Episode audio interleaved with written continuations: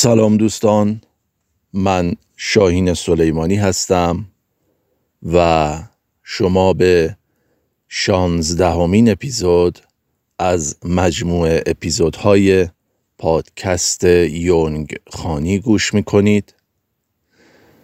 همونطور که وعده دادیم در این اپیزود و احتمالا یکی دو تا اپیزود دیگه ما به استراب خواهیم پرداخت و بعد از اینکه در این اپیزود کمی استراب رو باز کردیم به سراغ تفاوت اون با استرس و ترس خواهیم پرداخت. این متنی که الان براتون می‌خونم مربوط هست به کتاب نظری های شخصیت دکتر مجید سفارینیا صفحه چهل و هفت.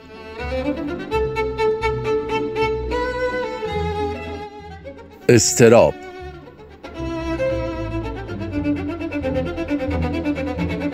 به عقیده فروید استراب نوعی ترس بی هدف است و اغلب فرد نمی تواند به علت آن اشاره کند. فروید استراب را جزء مهمی از نظریه شخصیت خود می داند و تأکید دارد که استراب اساس رفتار روان رنجور و روان پریش است. پس یکی از نشانه هایی که استراب تا اینجا مشخصه اون هست اینه که نوعی ترس بی هدفه یعنی گاهی اوقات شما می‌دونید از چی دارید میترسید. گاهی اوقات یه ترسی توتون هست که نمی‌دونید منشأش چیه و نمی‌تونید دلیل و علتش رو پیدا کنید. حتی گاهی اوقات اگر برگردیم به مفهوم استرس شما دوچار نوعی استرس شدین که استرابی رو در شما بالا میاره و شما نمی‌دونید دلیلش چیه. یعنی چی؟ بهتر بخوام اشاره بکنم. شما الان دوچار نوعی ترس بی هدف شدید. قبل از اون یا در لحظه اون خبری به شما رسیده اتفاقی افتاده یک کنش بیرونی یک محرک بیرونی. و شما اون رو انگار به فراموشی سپردید و الان نمی‌دونید چتونه چرا حالتون اینه. در صورتی که این حال الان شما مربوط میشه به همون خبر یا اتفاقی که چند دقیقه پیش یا چند ثانیه پیش برای شما افتاده. ولی شما اون رو سرکوب کردید و الان استراب در شما آمده بالا و گفتیم که استراب یکی از زیر شاخه های استرس هستش. و اینجا به رفتار روان رنجور و روان پریش هم داره اشاره می‌کنه. در واقع روان رنجور یا neurotic روان پریش یا psychotic. روان رنجور یه جورایی همه ماها هستیم. حالا شاید بعضی ها بگن ما جزوش نیستیم. از نگاه روانکاوی. چون از نگاه آیزنک روان رنجوری می‌تونه تعریف متفاوتی داشته باشه. ولی از این نگاه هممون دچار روان رنجوری هستیم. پس هم ماها دچار استراب میشیم هم افرادی که روان پریش هستند. و البته اینجا الان یکم فاکتور بگیرید این که گفتم ماها و اونا چرا؟ چون یه نفر ممکنه که سایکوتیک باشه ولی دارو مصرف کنه تحت درمان قرار بگیره و اون فرد هم روان پریشی داشته باشه ولی در لحظه اکنون درمان شده باشه درمان برش صورت گرفته باشه و الان علائم روان رنجوری از خودش نشون بده ولی فردی که علائم روان پریشی داره و روان پریش هست برای مثال یک شیزوفرنی هم می‌تونه دوچار استراب بشه. و اگر در لحظه اکنون دوستی شنونده ای داره این پادکست رو گوش می‌کنه و دچار علائم روان پریشی هست یا روان پریشی در خودش داره؟ بابت اون جمله های قبلی من ازش عذر می‌خوام چون هممون مثل همیم هممون آدمیم. حالا علائم گوناگونی داریم. موقعیت های توارثی و ژنتیکی مختلف آموزشی و محیطی مختلفی داشتیم و الان دچار حالات گوناگون انسانی هستیم. این رو هم من می‌تونستم قیچی کنمش ولی خواستم ادامه پیدا کنه و باشه در پادکست که یک فرهنگ بشه برامون.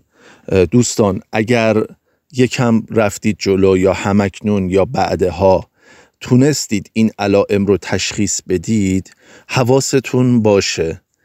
برای اشاره به افراد روان پریش از زمیر ما و اونها استفاده نکنید. این هم یک توپق ناخداگاه بوده انگار گاهی اوقات آدم می‌خواد خودش رو یکم سالمتر بدونه و اونها رو اونها بدونه. چقدر توضیح دادم ولی اینه که روان پریشی هم قابل درمان است. مخصوصا در این روزها. مهم اینه که بتونیم به علتهاش پی ببریم.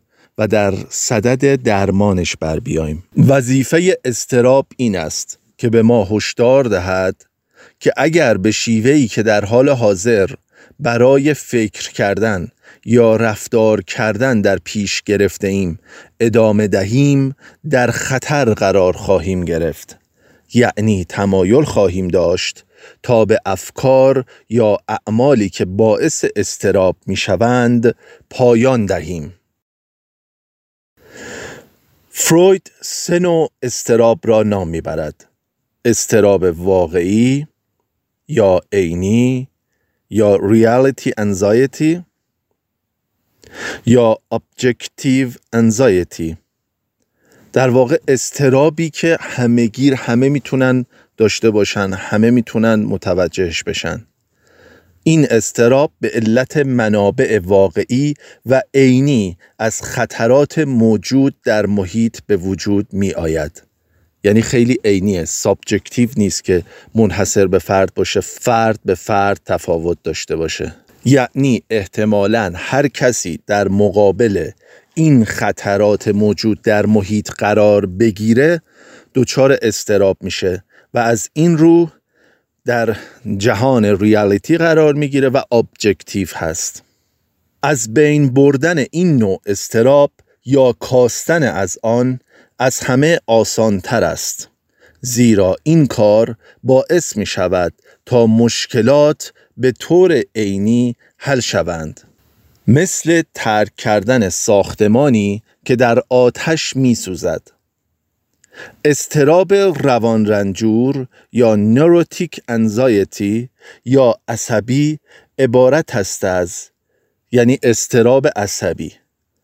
عبارت است از ترس از این موضوع که خواسته های نهاد بر خود چیره شده و فرد را وادار به کاری کند که به خاطر آن مجازات خواهد شد. اینجا نهاد داره اشاره بر اید می‌کنه و خود اشاره بر ایگو. و در واقع گاهی اوقات که خواسته های اید شما با روانشناسی تحلیل رفتار متقابل اگه نگاه بکنیم یه کتابی رو میخوندم id رو معادل می‌دونست با کودک. و ego رو معادل می‌دونست با بالغ و superego رو معادل می‌دونست با والد. که البته این رو باید خود اریک برن گفته باشه. من جایی از اریک برن نخوندم. من از یک نویسنده دیگه ای که این تئوری رو توضیح می‌داد خوندم. زمانهایی که خواسته های id ID id یا Es das Es می‌خواد بیاد بالا و ego رو یا Ich رو در بر بگیره؟ آره دیگه Ich. آره. چقدر سخته این آلمانی؟ این رو در بر بگیره superego یا Über-Ich. میاد بالا و میگه که من مجازاتت می‌کنم. تو نباید تحت تأثیر id قرار بگیری. یونگ هم مفهوم سایه رو از id فروید استخراج کرد. از همین آیدی یا چیزی که ترجمه هم میشه به نهاد. از این استخراج کرد و گفتیم که در اپیزود قبل گاهی اوقات که می‌خواد سایه ای در شما ملاقات بشه بالا بیاد شما با استراب روبرو میشین. همینطور که در این متن می‌بینیم باز می‌خونیم استراب روان رنجور یعنی چی؟ یعنی شما روان پریش نیستید؟ حالتهای نرمالی دارید. در زندگی شغلیتون تحصیلیتون زندگی شخصیتون عاطفیتون دوچار اونقدر مشکل نیستید. یعنی می‌رسید به اینکه بلند شید برید سر کار درس بخونید با سختی دارید ادامش می‌دید. از کار نیفتاده ساز و کارهای روانی شما. ولی یک روان رنجوری بر شما حاکم هست که دوباره می‌خونیم عبارت هست از ترس از این موضوع که خواسته های نهاد یعنی همون id Es das Es یا سایه یونگ خب بر خود چیره شده بر ego چیره میشه و فرد را وادار به کاری کند که به خاطر آن مجازات خواهد شد که این اعمال مجازات یا احساس گناه معمولا از حوزه superego از حوزه فرامن یا ابرمن یا همون superego بر شما اعمال میشه و شما دچار اضطراب میشید. اگر دوستانی رفته باشن برای جلسه روانکاوی حالا همون جلسات اول یا ادامه داده باشند یک سکوتی رو در اتاق روانکاو شاهد خواهند بود. خب؟ این سکوت که روانکاو هیچ چیز نمی‌گوید و در سکوتی ژرف شما و او فرو می روید این سکوت استرابزا هست استراب قرار شما رو به حرف بیاره. و نمی‌دونم گفتم یا نه از کتاب مکتب لکان روانکاوی در قرن بیست و یکم. نوشته دکتر میترا کدیور و انتشارات اطلاعات. که سخنرانی های ایشون پیرامون مکتب لکان و روانکاوی فرویدی هست در یکی از بیمارستان های روانپزشکی کشور. در اونجا دکتر میترا کدیور عنوان می کنند که سیمتوم ها زمانی به سمت درمان حرکت می کنند و قابلیت آنالیز پیدا می کنند که به سخن واداشته شوند. به گفتگو درآیند. این به سخن واداشته شوند این نیست که روانکاو تلاش کنه به زور بخواد چیزی رو از شما بیرون بکشه. شما می‌گویید شما در میان افکارتان و ناخداگاهتان که به رو می آید کلماتی ساخته می شود که این کلمات یارای تبدیل به لغت شدن پیدا می کنند در واقع افکاری در ذهن شما هستند که برآمده هستند از ناخودآگاه شما. اینها به کلماتی تبدیل می شوند و بیرون می آیند و شما هستید که از ما بین آن کلمات انتخاب می کنید که کدامین کلمه را بگویید و کدام را نگویید. که این هم باز برمیگرده به سابجکتیویته شما و ناخداگاه شما و اینکه شما چرا این را می‌گویید و آن را نمی‌گویید یا آن آنی که نمی‌گویید را جلسه بعد خواهید گفت همه اینها تعیین کننده نقشه روان شما هستند.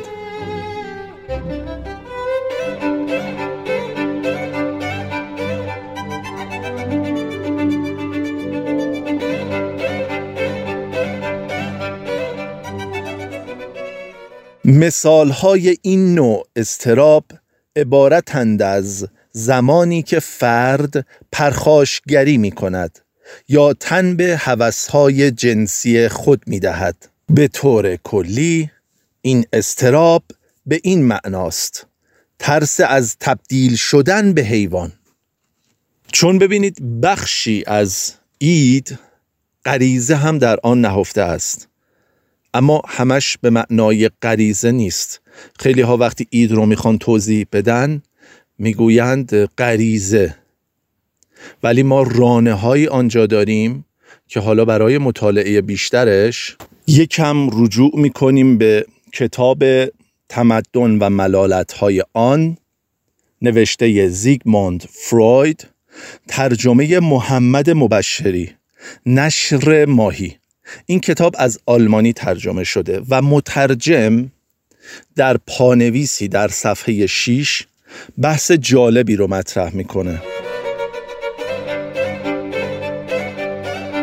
رانه ترجمه واژه آلمانی تغایب T R I E B است. در انگلیسی درایو و در فرانسوی pulsion به معنای راندن. Trieb از فعل treiben به معنای راندن و سوق دادن است. در ترجمه انگلیسی آثار فروید به سر ویراستاری جیمز استریچی این واژه به instinct یعنی غریزه ترجمه شده است.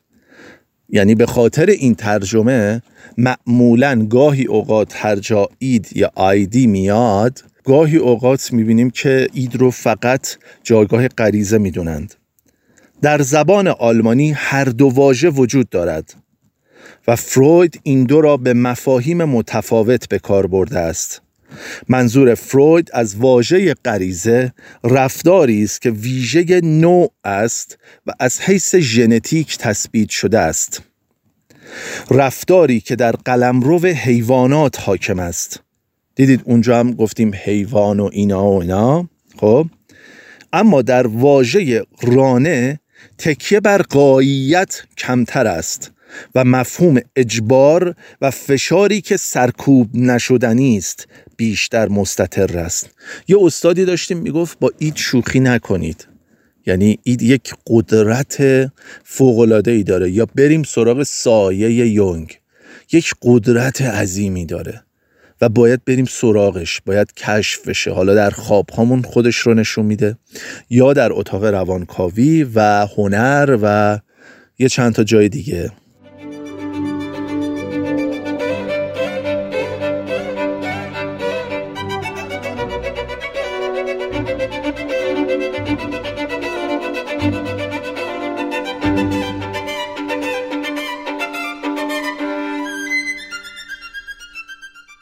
رانه در روانکاوی فروید نیروی محرکی است که از یک تنش در ارگانیزم برمیخیزد و هدفش فرونشاندن آن تنش و برقرار کردن نوعی تعادل حیاتی است و برای رسیدن به هدف به ابژه‌ای نیاز دارد بنابراین مفهوم رانه از مفهوم غریزه بسیار فراتر می رود. حالا یه بخشی از کتاب رو هم می‌خونم از همون صفحه. میگه که فروید از تمدن مجموعه دستاوردهایی را می‌فهمید که شیوه زندگانی انسان را از زندگی اسلاف حیوانیش جدا می سازد و دو هدف عمده دارد. یکی حفظ انسان در برابر نیروهای ویرانگر طبیعت و دیگری ساماندهی پیوند میان انسانها. همزیستی و پیوند آدمیان که به بنیاد نهادن خانواده و تشکیل دولت انجامید از عشق و اجبار یا نیاز برخواسته است. فروید این دو را والدین تمدن می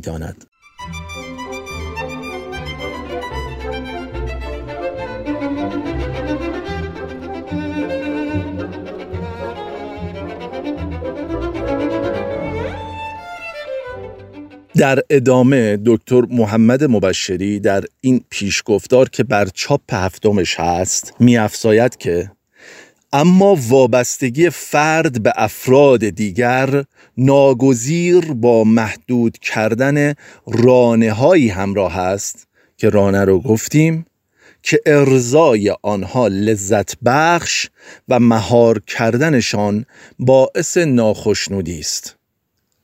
این واقعیت علت تعارض ها و معضلات در همزیستی آدمیان است خواستگاه رانه تن انسان است اما رانه در روان آدمی بازنمایی می شود و به صورت تصور احساس و عاطفه پدیدار می گردد.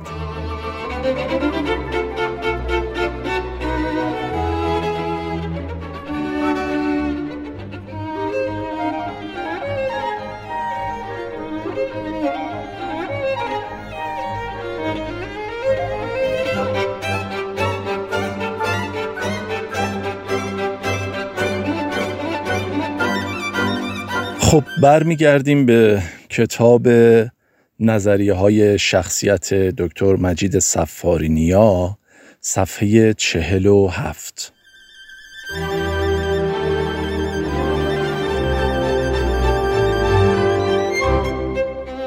استراب اخلاقی یا مورال انزایتی عبارت است از این موضوع که فرد کاری برخلاف فرامن انجام دهد یعنی همون super ego. و به این ترتیب با عذاب وجدان روبرو شود. برای مثال اگر فرد یاد گرفته است که صداقت چیز خوبی است حتی فکر کردن درباره دروغگویی باعث اضطراب اخلاقی می شود. می‌بینید حتی فکر کردن بهش هم اضطراب زائه حتی فکر کردن.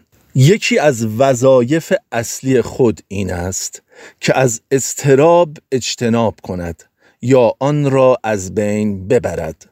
خود یعنی همون ایگو روش های دیگر در اختیار دارد که از آنها برای نبرد با استراب استفاده می کند به این فرایندها به طور کلی مکانیزم های دفاعی گفته می شود به طور کلی فروید عقیده داشت که در افراد سالم خود واسطه بین مبارزه یا تعارض میان قرایز و اراده قرار می گیرد.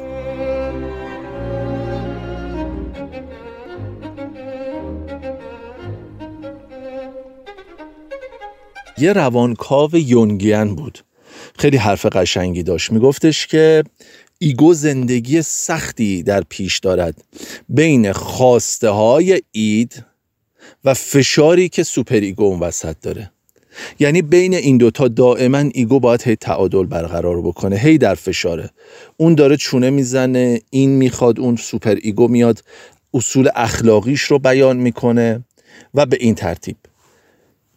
او می‌گفت که بعضی مردم بیشتر تحت تأثیر نهاد و بعضی دیگر بیشتر تحت تأثیر فراخود یعنی همون super ego قرار دارند. افرادی که بیش از حد طبق غرایزشان عمل می کنند و دائم در جستجوی لذت هستند یک نهاد بسیار بزرگ و توسعه یافته دارند. یاد یه مقاله از یک روانکاو ایتالیایی میافتم که خیلی جالب بود.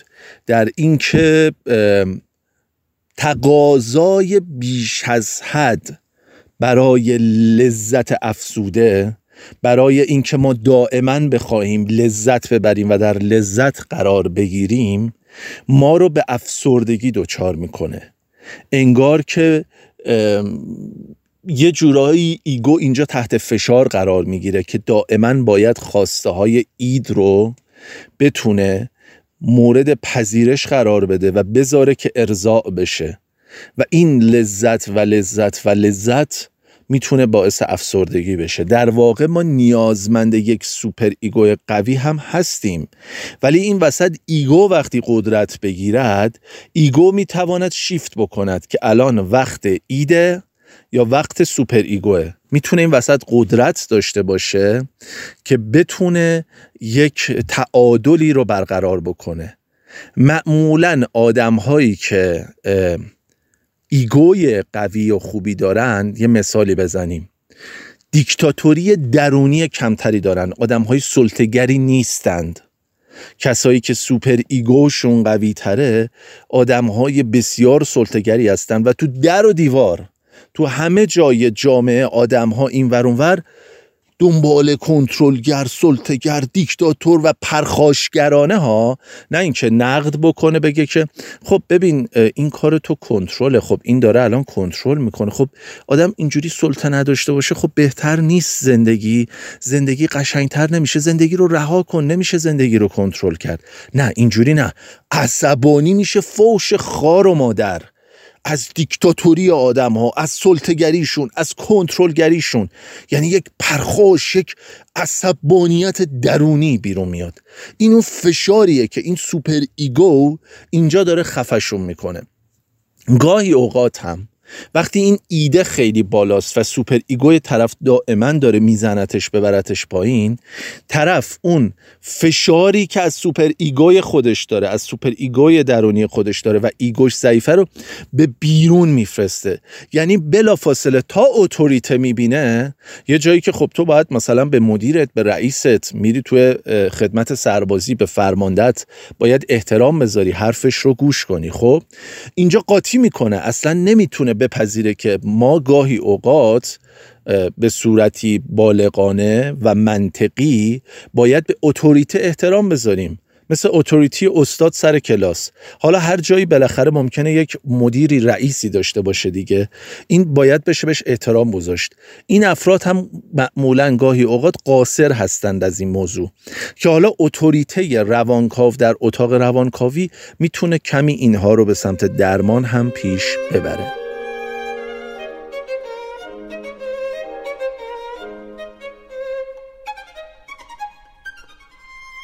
افرادی که بیش از حد خودشان را کنترل می کنند و قرایز خود را سرکوب می کنند یک فراخود بسیار توسعه یافته دارند. سالمترین افراد کسانی هستند که در آنها خود از همه رشد یافته تر است. ببینید همون که گفتم ego باید رشد بکنه و پرورش پیدا کنه. نه super ego ی خیلی گنده یا id خیلی گنده. و به شیوهی واقع بینانه و سالم می‌تواند مبارزه بین غرائز و مهار نفس را کنترل کند. این رو از کتاب شولز گفته که سال 2013 چاپ شده. خب فکر می‌کنم که دیگه کافی باشه در اپیزود بعد ما به استراب و ترس می‌پردازیم و تفاوتش رو با استرس بررسی می‌کنیم. فعلا خدا نگهدار.